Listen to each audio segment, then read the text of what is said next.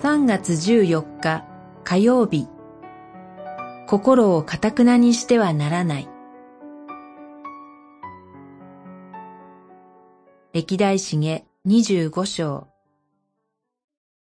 主はその天津屋に対して怒りに燃え預言者を使わされ言った。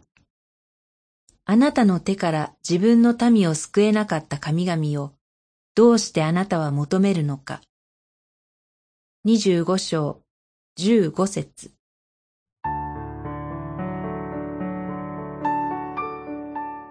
信玄六章に主が心から厭われるものが七つあると列挙されているものがあります。その第一に挙げられているのが、おごり高ぶる目です。天津屋王は嘆かわしいことにこのおごり高ぶる目の持ち主でした。彼は預言者に言い放ちます。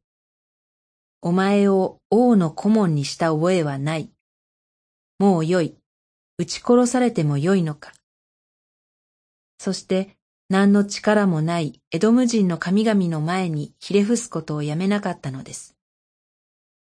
このようにおごり高ぶる目は人の判断をすっかり狂わせてしまいます。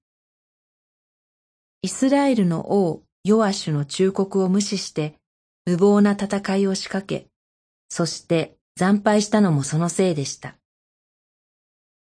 哀れみ深い主はこの惨敗の後、なお15年以上、天津屋の命を流らえさせ、悔い改めの時を備えてくださいました。しかし、天津屋王は悔い改めることをしなかったのです。そして、父王と同じく家臣たちによって殺害されるのでした。